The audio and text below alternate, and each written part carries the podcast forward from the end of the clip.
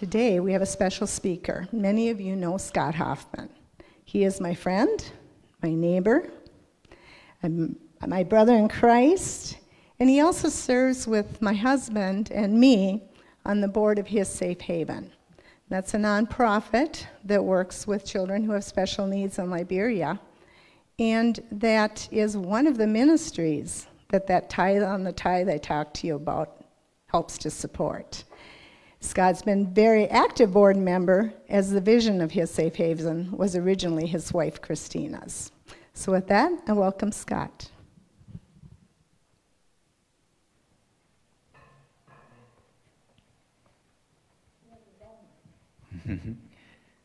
Thank you, Val. Appreciate that.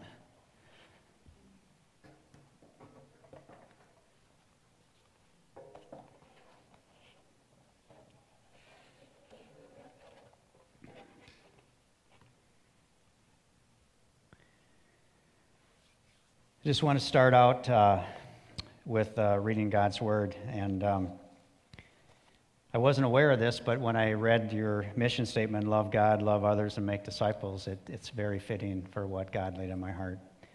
Um, so I want to turn, first of all, to Psalm 112 if you have your Bibles with me. Um, we'll also have it up on the screen uh, in a little bit here, but I just want to read Psalms 112.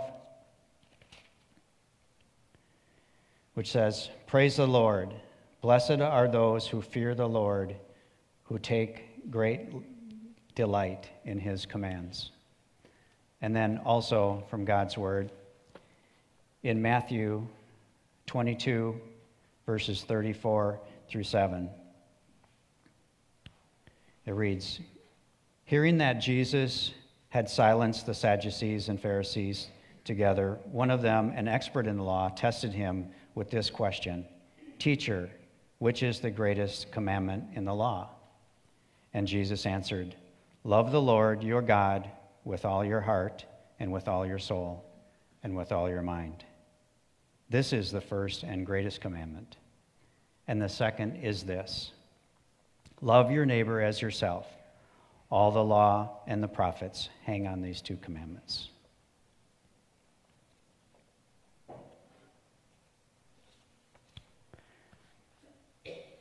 I heard once that there are more people alive today than whoever died. That's a pretty amazing statistic when you think about it. Did you know that 7.9 billion people live in this world today? And sadly, 57 million people die each year. And that's expected to grow over the next 80 years to the year 2100 to 120 million per year who pass away. That's a lot of people. How many of them do you think might go to their graves without being saved? Without knowing the love that our Savior has for them? The love that we possibly never show them. Good morning. My name is Scott Hoffman, as Val had mentioned, and I'm here today with my beautiful wife, Christina, and our son, Josiah, and his service dog, Moon. And I'm honored to get to speak to you today about something that God laid on my heart immediately after John Johnson asked me to speak uh, with you today. It's also something that God's been putting little pieces in front of me over, uh, on and off over the last four weeks. And it's all wrapped up in Psalms 112. And I'm going to go ahead and put it up on the screen. So, Psalm 112, verses 1 says, Praise the Lord. Blessed are those who fear the Lord and take delight in his commands. This psalm goes on to outline a boatload of promises. It's promises to those who do and those who don't follow his commands. So let's take a look at some of these promises for those who follow his commands.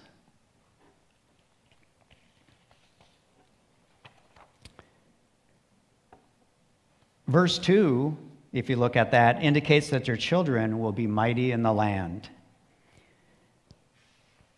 and they will be blessed. In verses 3, their righteousness will endure forever. In verse 5, it says, Good will come to those who are generous. And 6, they will be remembered forever. And verse 7 outlines that they will fear no bad news in their hearts, and their hearts will be steadfast, trusting in the Lord. And in verse 8, their hearts are secure, having no fear, and they will look in triumph on their foes. But let's take a look at what the scripture says also in this same text for those who don't follow his commands. Verse 10 says, The wicked will see and be vexed, gnashing their teeth and wasting away. Their longing will come to nothing. So let's go back to verse 1, where it talks about those who fear the Lord and take delight in his commands. What exactly are these commands that are being spoken about? So there are two parts. There are two parts when talking about his commands. The first part being the Old Testament law, and you know the ones, those are the Ten Commandments which were received by Moses. And, and, Moses, and God laid those um, Ten Commandments on Moses on tablets of stone, if you recall. Then in the New Testament, which, which superseded, if you will, the Ten Commandments, God gave two new commandments, and these are found in Matthew 22, verses 37 through 39, which I have up there. Love the Lord with all love the Lord your God with all your heart and with all your soul and with all your mind. This is the first and greatest command. And the second is this love your neighbor as yourself. So, in this story in Matthew, Jesus is asked which is the greatest command in the law, and Jesus boils it down to them and introduces these two commandments, which aren't really new. Jesus simply states that we are to love God and love people. That's your church's motto. That's Bethel's motto.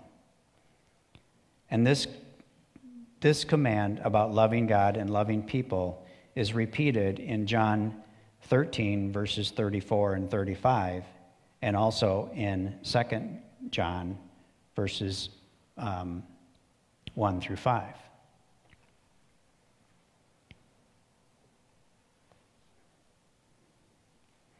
So, if you listen to the radio and KTIS, you probably, um, you probably heard a song uh, by Danny Gokey, and it's Love God and Love People. And he says, keep it real simple in that song love God, love people.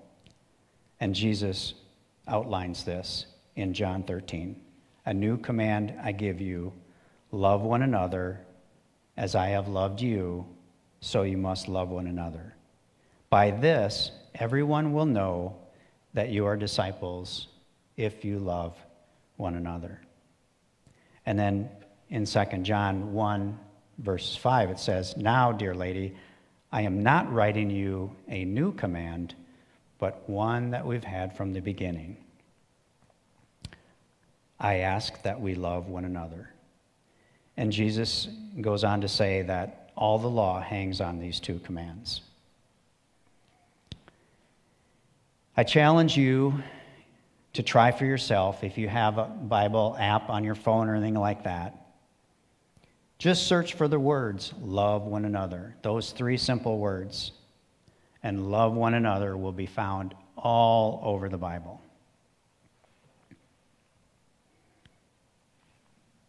So, what exactly does this love one another as yourself or love one another mean?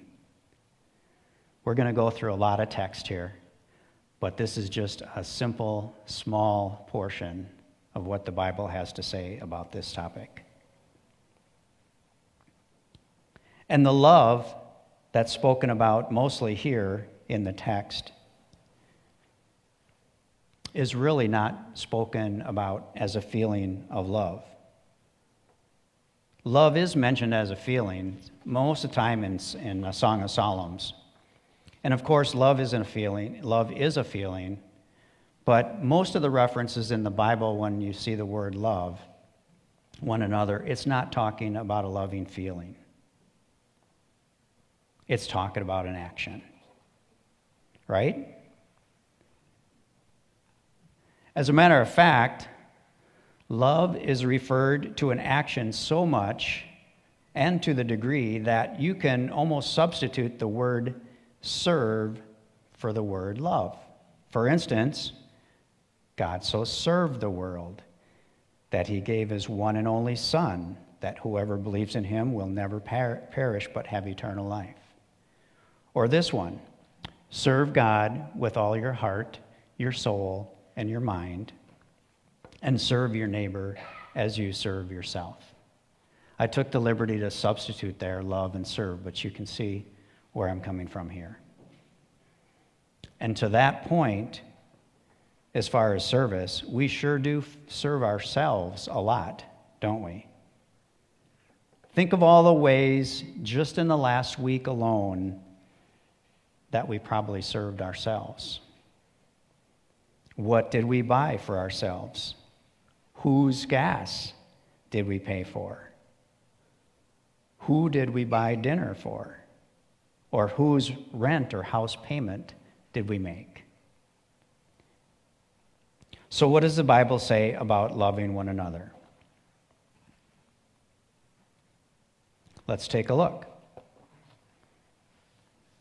And we're going to go through a lot of scripture here. But that's great. I love scripture. 1 John 4 19 and 20 says, We love because he first loved us. Whoever claims to love God yet hates his brother or sister is a liar. And whoever does not love their brother and sister whom they have seen cannot love God, whom they have not seen. And we read John 13, 34, and 35 already. And then Romans 12, 10 and 13, 10 through 13 says, Be devoted to one another in love, and honor one another above yourselves, never lacking in zeal, but keep your spiritual fervor serving the Lord. Be joyful in hope, patient in affliction, faithful in prayer, and share with the Lord's people who are need who are in need. Basically, practice hospitality. In Ephesians 4, verses 2 through 6, it says, Be completely humble, and gentle. Be patient, bearing one another in love. Make every effort to keep the unity of spirit through the bond of peace. There is one body and one spirit, just as you are called to one hope when you are called.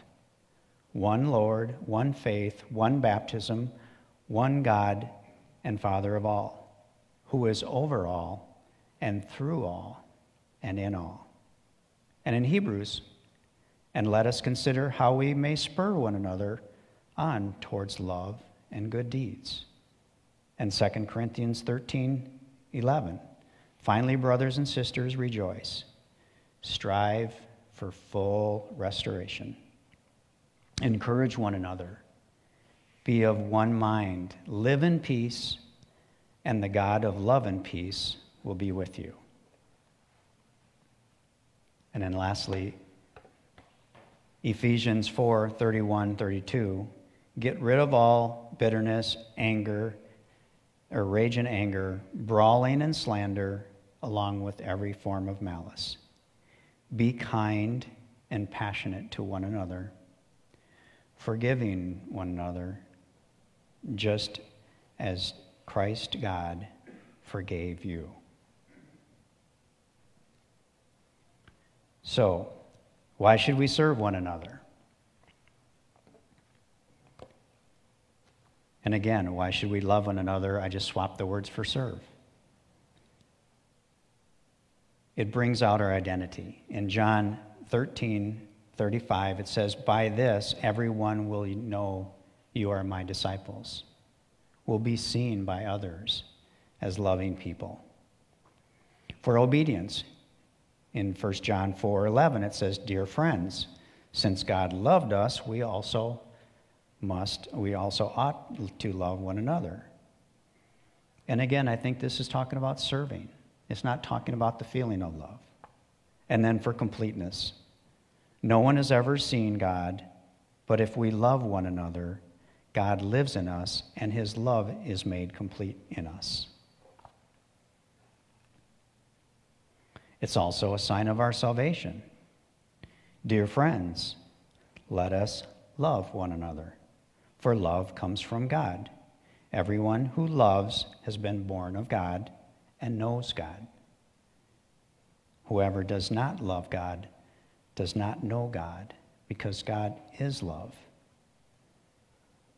And again, 1 John 4 19 and 21 says, God loved us first, and whoever claims to love God yet hates a brother or sister is a liar. And whoever does not love their brother or sister whom they have seen cannot love God, whom they have not seen. And he gave us this command again anyone who loves God must also love their brother and sister. And it's also for our unity in Ephesians 4 1 through 6 says, As a prisoner of the Lord, then I urge you to live a life worthy of your calling, worthy of the calling you have received. Be completely humble and gentle, be patient, bearing one another in love, and make every effort to keep the unity of the Spirit through the bond of peace. There is one body and one Spirit, and just as you are called to one hope when you are called, one Lord, one faith, one baptism, one God and Father of all, who is over all and through all and in all. And then it's our part. In Galatians 6, verses 2, it says, Carry each other's burdens. In this way, you will fulfill the law of Christ. And this has happened so much in church where we carry one another's burdens. That's the whole point of having a church community. And when I'm talking about church, I'm not talking about just Bethel, but all those that believe in Christ. We are part of his body.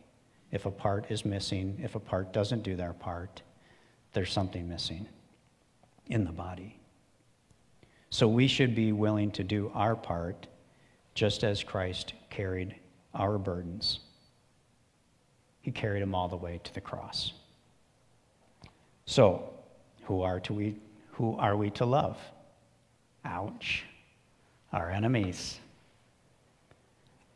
But to you who are listening, I say, love your enemies, do good to those who hate you, bless those who curse you, pray for those who mistreat you. If someone slaps you on one cheek, then turn to them the other also. If someone takes your coat, do not withhold your shirt for them or from them. Give to everyone who asks you, and if anyone takes what belongs to you, do not demand it back. Do to others as you would have them do to you. If you love those who love you, if you love those who love you, what credit is that to you? Even sinners love those who love them. And if you lend to those whom you expect repayment, what credit is that to you? Even sinners lend to sinners, expecting to be repaid in full. But love your enemies and do good to them, and lend to them without expecting to get anything back. Then your reward will be great and you will be children of the Most High, because he is kind to the ungrateful and wicked. Be merciful, just as your Father is merciful.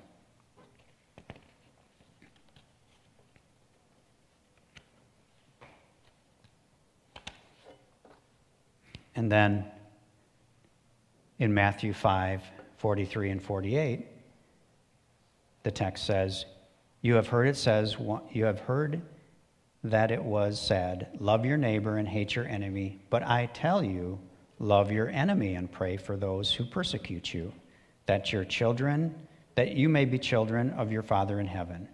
He causes his sun to rise on the evil and the good, and sends rain on the righteous and the unrighteous. If you love those who love you, what reward will you get? Are not even the tax collectors doing that? And if you greet only your own people, what are you doing more than others? Do not even the pagans do that? Be perfect, therefore, as your heavenly Father is perfect. And then we're to love our neighbors.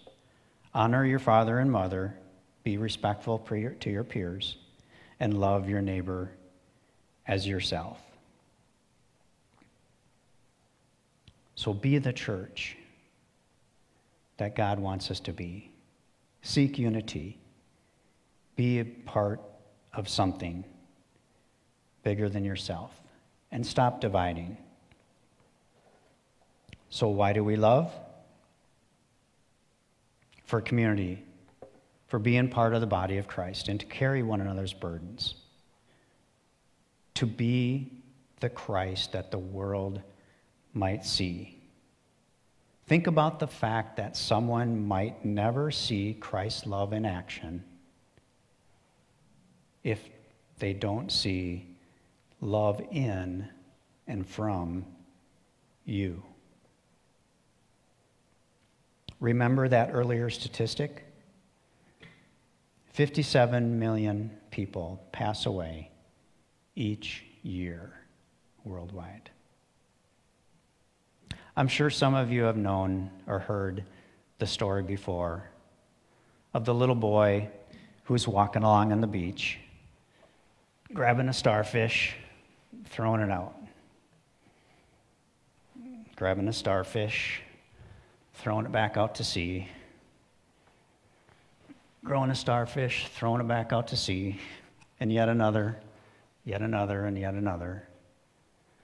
And someone comes up to him and says, Little boy, what are you doing? He says, I'm throwing these starfish back into the sea so they can live. And the man asks him, What difference does it make? There's literally thousands and thousands of starfish on this beach. Picks up another one, looks at it, throws it out to sea. He said, It makes a difference to that one.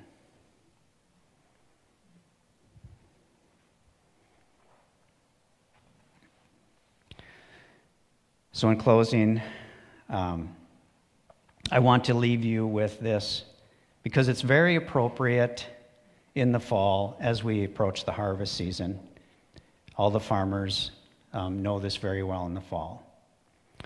But think about those farm fields, and I've saw several of them as I was driving around this week that have already been harvested. They're being harvested for silage right now because uh, the crops aren't ready for picking for um, you know, corn and beans and things like that. But think about the fields that have been harvested. But then look at all the fields around us. I'm seeing one right there right now that have yet to be harvested. All of those fields with crops are still standing, but pretty soon they'll be ready and ripe. So, as we walk through life, not only are we to be planting the seeds by loving our neighbor, but we're also to be harvesters of souls. We are those that can complete the harvest. And I just want to end with this a beautiful passage that a pastor that led me to my salvation many years ago. His wife sang in church so beautifully, and I've always loved the song that encompasses this passage. In Matthew 9 37 and 38, it says, he said to his disciples, The harvest is plentiful, but the workers are few. Ask the Lord of the harvest, therefore, to send out workers into his harvest field. Dear Lord, Heavenly Father, just thank you for the breath of life that you gave to each one of us this morning. Dear Lord, just waking up and drawing that first breath is not something that we're guaranteed. You know that the beginning of our life starts at a moment in time, and you've set the end of our life that moment of time. And there's nothing that can change the fact that those two moments can and will happen. So we're just thankful for the breath of life you gave us today. That we can, we can live and serve our families. We can go beyond our families and serve our neighbors. We can go beyond our neighbors and serve those we don't even know yet. Just by random acts of kindness just by loving one another, just by serving one another. Just thank you, dear Lord, for the opportunity to do this and to carry in our heart the love that Christ had for us, where he served us by being nailed on the cross and dying for our sins. And if there's anyone, dear Lord, that has not yet said, Lord, my life is messed up. There's sin in my life, dear Lord, that nothing can take away except for the blood that you shed on the cross, dear Lord. Save me from that. And if you reach out to God and ask Him that, He promises He will save you. Thank you.